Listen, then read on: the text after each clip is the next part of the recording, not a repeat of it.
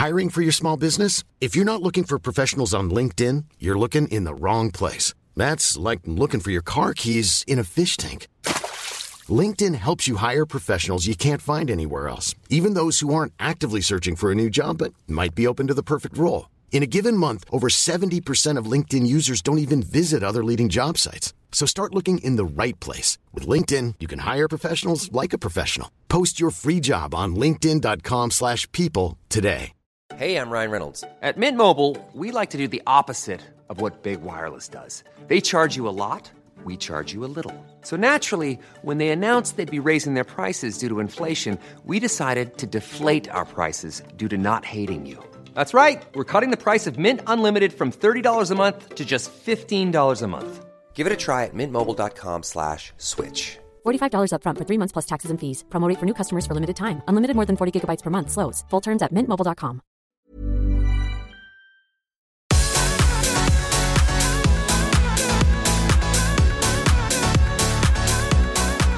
Hello, this is Mark Goodier with one of two special roundtable discussions to celebrate 100 editions of a world renowned compilation series that sold more than 120 million records since its first release 35 years ago.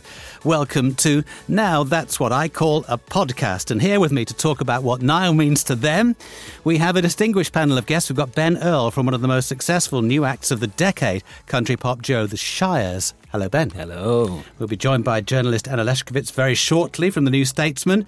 On the line, we have Radio 1's newest chart presenter, Scott Mills. Hello, Scott. Hi, Mark. And Carol Decker from Hitmakers and now compilation regulars T'Pau. Hello, everybody. And we'll have contributions from stars like Callum Scott, Westlife's Mark Feehily, and very many more. So, let's start by saying what was the first edition of Now That's What I Call Music you bought, or maybe the first one you remember? Ben.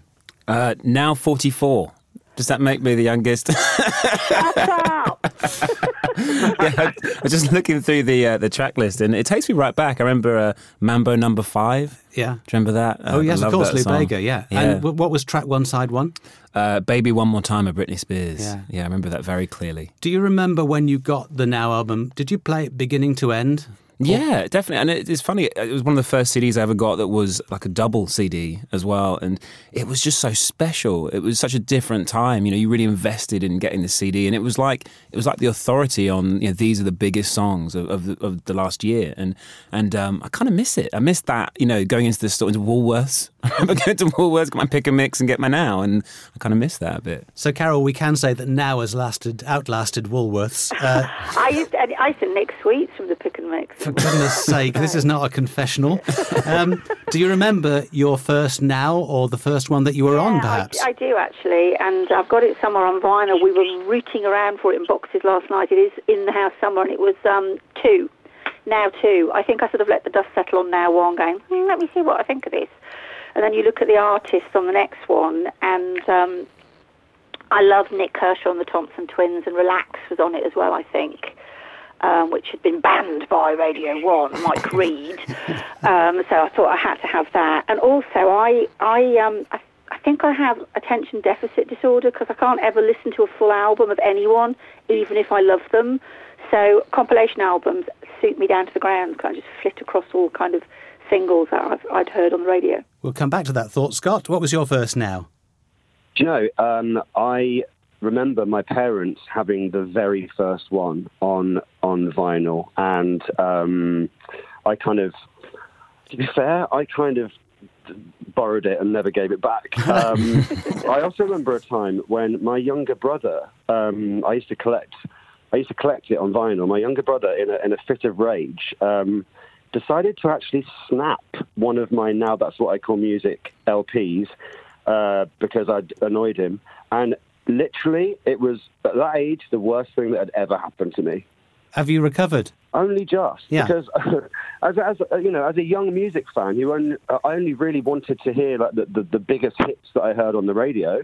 They were an absolute must-have, and I think that they're um, very useful as a kind of audio encyclopedia of of popular taste. It's, it's a good way also of noticing how much music has changed and all the different fads that there were. And even though you might turn your nose up at some of them, it's a good way of seeing what the nation got behind at the time. For instance, you know, when all the X Factor singles were, were, were huge at Christmas time or Despacito or, or Bob the Builder or DJ Otzi. Obviously, you know, that they, that they all happened and they were very, very popular. And it's, it's, it's kind of, it's a very British thing. I think that, I think the Now albums are so kind of deeply embedded in the, in the UK's DNA. Um, and I don't think that's going to change.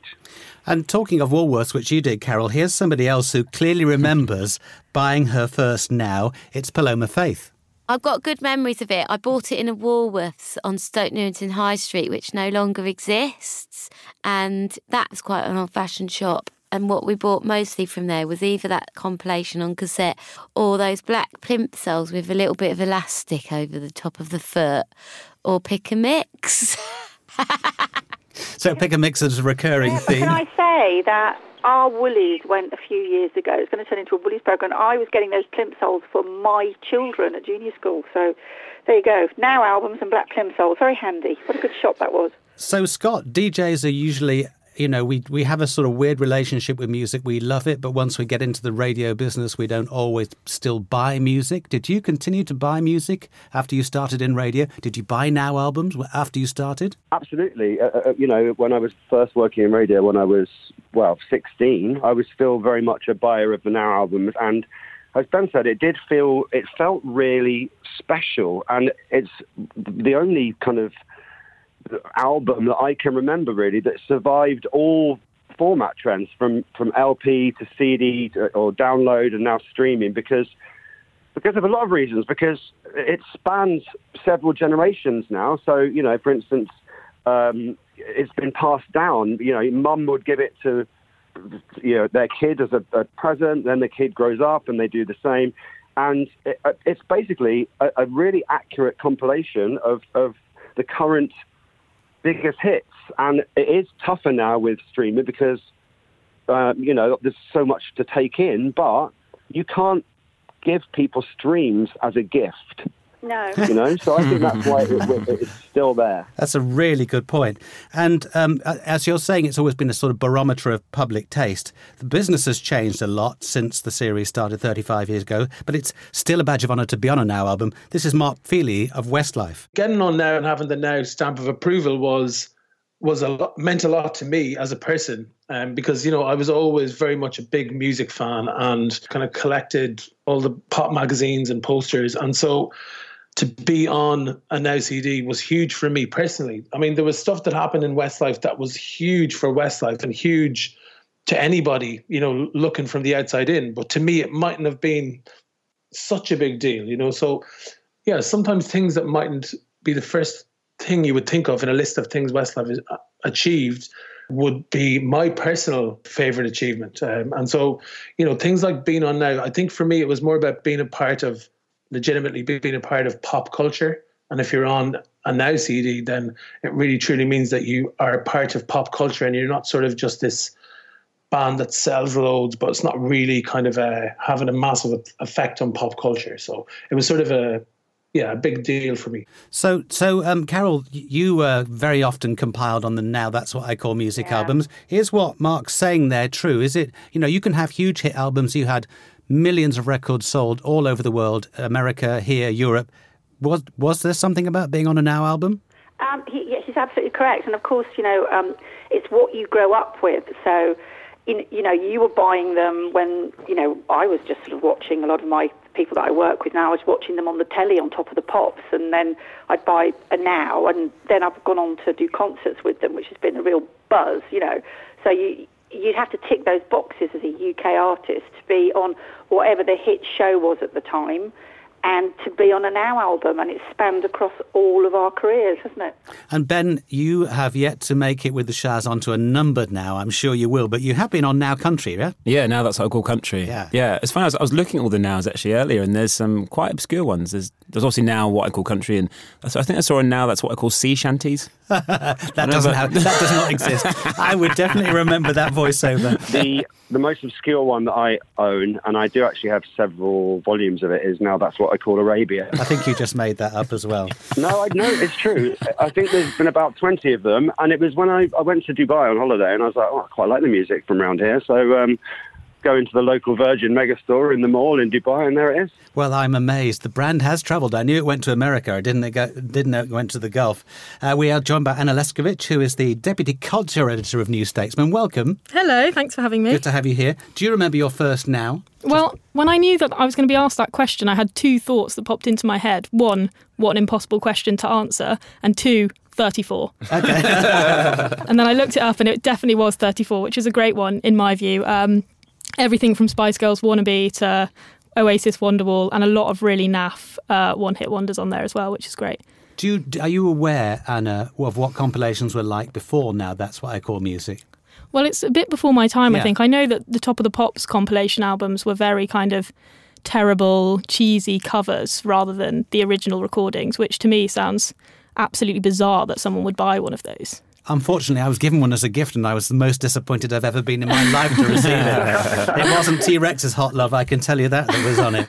And I and I remember that I had a very I had a very Methodist uh, pair of grandparents, and was given it at Christmas, and I, the, the the cover was a young lady in boxing attire, and I was told to not show that to my grandfather.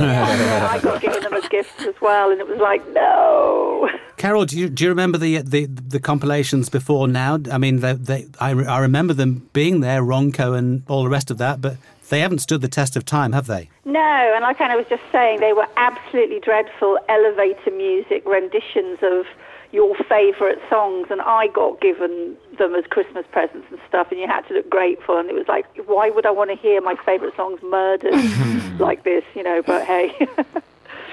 and they were economical as well, that was the thing, you know. So there's another thing about uh, the compilation album really coming into its own then properly in the 1980s, Ben. Uh, you, you don't have to buy uh, every single artist single, you you can buy the collection. Is there something that is that the artists like about that? Is it is it good to be on a collection, or would you rather people were just buying your single? It's a good point. I mean, I guess it was really expensive if you you know trying to buy all those all those singles. Um, but yeah, I, I, think that badge of honor of being on the now is probably the biggest thing as an artist. Um, like I think, like Mark said earlier, it, it, it, was it's just that authority of this is what is in pop culture right now, and I think that's kind of the, almost the sad thing about a lot of kids using streaming now is that I think Scott said also about them being encyclopedias of the time. It's like I don't know what was hot on streaming like you know four weeks ago what the number one streaming song was and, and we won't have maybe as much of a kind of understanding of what was you know what was big at the time because everything's so disposable now and it's uh, yeah, I think hopefully now keeps going for a long time. Let me ask you that question as the new uh, host then of the Radio One chart, Scott. Your final question because I know you've got a show to do. Uh, how how imp- how difficult is that as as the speed of music consumption changes all the time and the way the chart is compiled all the time? How diffi- difficult is it to keep chart, the chart being important and in that context can now continue to be important? Well, I, like I said, it's um, you know what you're going to get with with now. That's what I call music. It's been the definitive uh, kind of compilation of, of what is most popular in the UK for such a long time now. It's um, you know you're going to get all the songs you know all in one place. And the thing is, you know, a lot of people, obviously everyone likes music, but sometimes you'll have people that this will be, be the only album that they will get you know, every time it comes out. It's much easier to to access and obviously consume music now. You don't have to wait three weeks to go into Woolworths or any other shop. Um, but for a lot of people, it, it, the world we're in now can actually be quite overwhelming to people with YouTube and playlists and Spotify. So, so now is really kind of the, the, the fail-safe hero. Really, it, it, kind of saves the day because for a lot of people, it can what is happening now can be quite bewildering and. Um, you can always turn to now, and because they've made it easy for you. And just a quick note on the chart, then, before we let you go, uh, they had to put streaming and they had to put YouTube video plays into the chart because really the chart is no longer about going to a record store and handing over the the amount of money for the CD. It is about the consumption of the song, right? Yeah, but I still think it's really important because it's still um, kind of the ultimate playlist of, of what is, is popular music wise in the UK. And I think it would be a shame to lose it. Obviously, as I said, there's so much, so many ways to consume music now. So it's not just as simple as going and buying a single anymore. But I still think it's important because it is a pretty accurate way of finding out what's really hot at the moment. Thank you very much, Scott Mills. Have a good show. Thank you very much, Mark. And back to the subject of uh, compilations pre Now. Here's somebody who is a solo artist but was on the Now albums as part of the very successful 80s act, the Thompson Twins, Tom Bailey. Compilation albums were a massive part of my kind of taste making process of growing up with music. You know, and in, in those days, I think sampler albums, I used to call them when they were referred to as sampler albums, which gave you the opportunity to listen to artists on a certain label that you wouldn't have come across because you know you weren't buying every album that came out. So uh, I remember specifically that uh, that Island Records, for example, did amazing samplers with all their artists on there, throwing in uh, uh sometimes a well-known track, sometimes a less well-known track. And of course, it broadened your interest and gave you a direct. And then the ones you liked, you went out and bought those albums. So that was a slightly different thing. That was the taste making part of, of the music world. And I guess that's what partly what YouTube does now. Kids go to YouTube to kind of find out new things and see if they like them or not. Anna, that's a really interesting point, isn't it? Mm. How people discover music. Until we started talking about 100 editions of now, that's what I call music. I honestly had never considered that it was a new music discovery tool. No, I think it feels more like the kind of the a product that you want people to already know that they like something on it, and that's why they'll they'll buy it. Um, but I think the process of discovering new music now has become so much more individualized for want of a better word you know like if you're listening to spotify you're getting personalized recommendations off the back of even if you just let whatever album you're playing come to an end suddenly you're getting all these other tracks that have been personally recommended for you so the the process of discovering new music has changed so much that it's not really surprising that where now sits on that has changed too. But and arguably, what Tom is saying, uh, Tom Bailey was saying in the clip was, you know, because people knew what they liked, there's no way they were going to like all of the tracks in an Now album. But by mm. playing that album, they discovered music they didn't like and they, uh, they didn't know they liked rather, and uh, they went they went and bought the artist album. And it was about discovery. Uh, you were going to say something there, Carol. Yeah, I mean, you could end up with a few tracks that you that isn't why you bought the album. And if you listen to the whole album through, you'd think, oh, actually, that's no ba- not bad, or how on earth did that get into the charts? It was all, it, it was a bar- it's a barometer of the main pop chart, isn't it? And now, like Anna was saying, there's so many different personalised ways of accessing music. And like, for example, my children who are in their teens, they they do Spotify and download and streaming, and and it's very specific what they listen to. But in my day, it was the UK charts, you know, the, the UK top 40 that I I was interested in. And so I've always enjoyed the nows from that perspective, that it's sort of mainstream stuff. I'm I'm not that diverse as a person, so I quite like hearing the the most popular pop hits. Well, the thing is, most people, the kind of main the mainstream of public uh, music consumption are not that they're not into specialist music. They, they they discover something they haven't heard before, might be a bit different, then they grow to like it.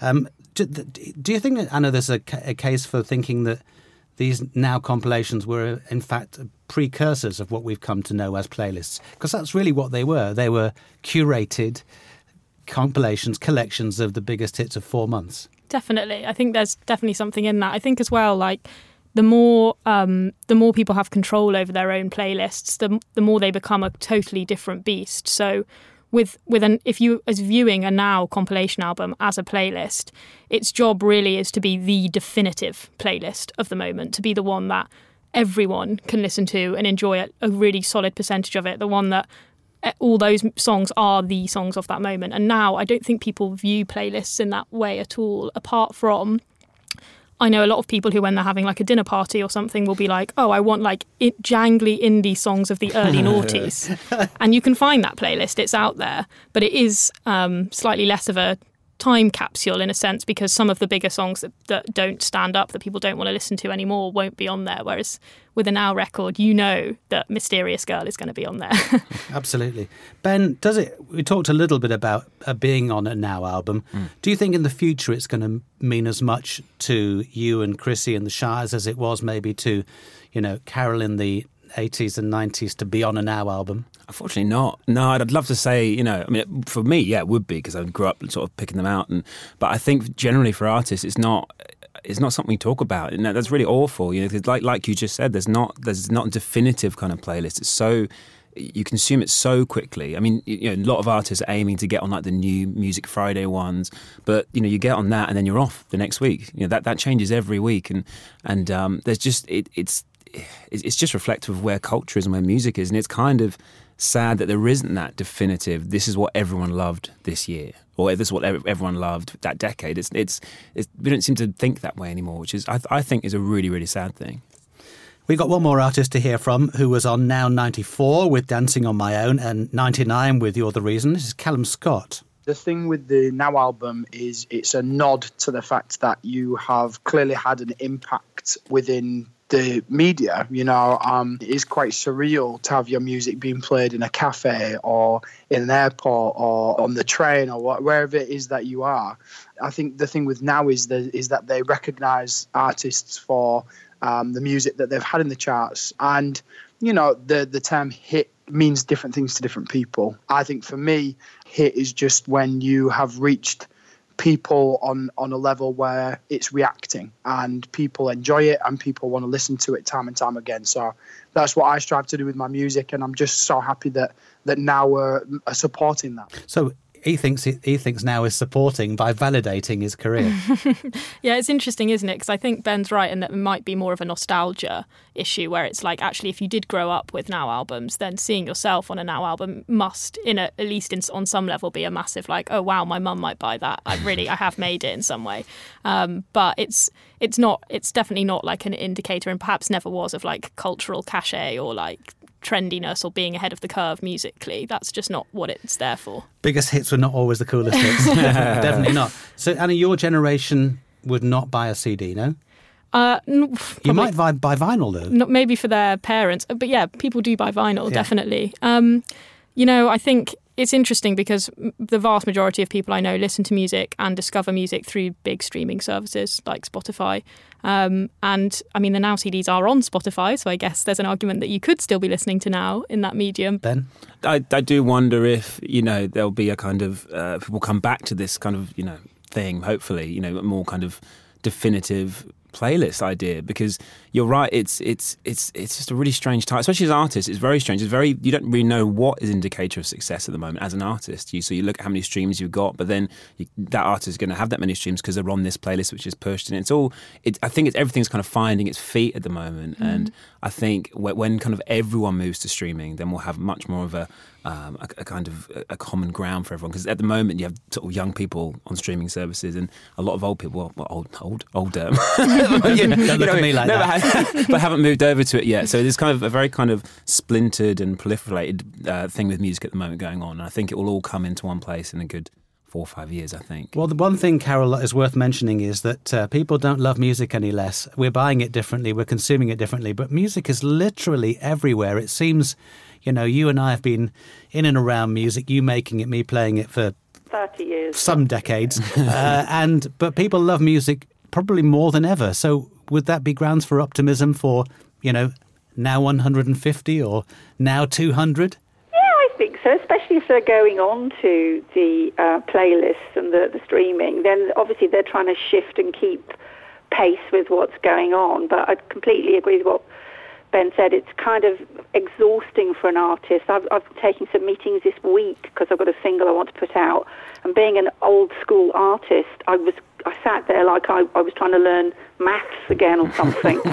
you know, like I was just my head hurt at the end of the conversation. I'm not entirely sure what to do. So nostalgically, yes, I miss it with a punctuation point. You know, a very obvious one and you knew where you stood. You knew you were selling a, selling a song. So, you know, I missed that. But in terms of the brand, I'm sure they're keeping pace with what they need to do to, to, to stay up in everyone's grill, you know? And at that note, let's say thank you to all of our guests Ben Earl, Carol Decker, Scott Mills, belatedly, Anna Leszkiewicz, and please join me for our next Now That's What I Call a Podcast, which will feature Corinne Drewery from Swing Out Sister, journalist and long term music fan Lee Thompson, and from Pop Justice, Peter Robinson. Thanks for listening.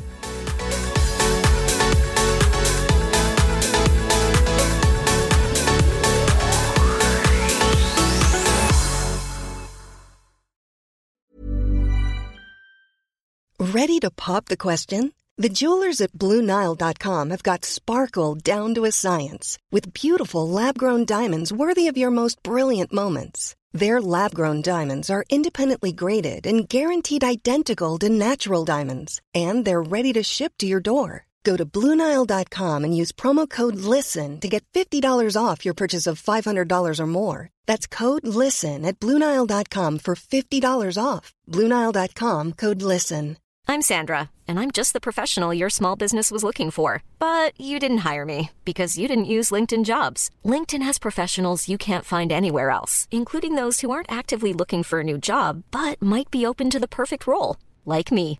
In a given month, over 70% of LinkedIn users don't visit other leading job sites. So if you're not looking on LinkedIn, you'll miss out on great candidates like Sandra. Start hiring professionals like a professional. Post your free job on linkedin.com/people today. Millions of people have lost weight with personalized plans from Noom, like Evan, who can't stand salads and still lost 50 pounds. Salads generally for most people are the easy button, right? For me, that wasn't an option. I never really was a salad guy. That's just not who I am. But Noom worked for me. Get your personalized plan today at Noom.com. Real Noom user compensated to provide their story. In four weeks, the typical Noom user can expect to lose one to two pounds per week. Individual results may vary.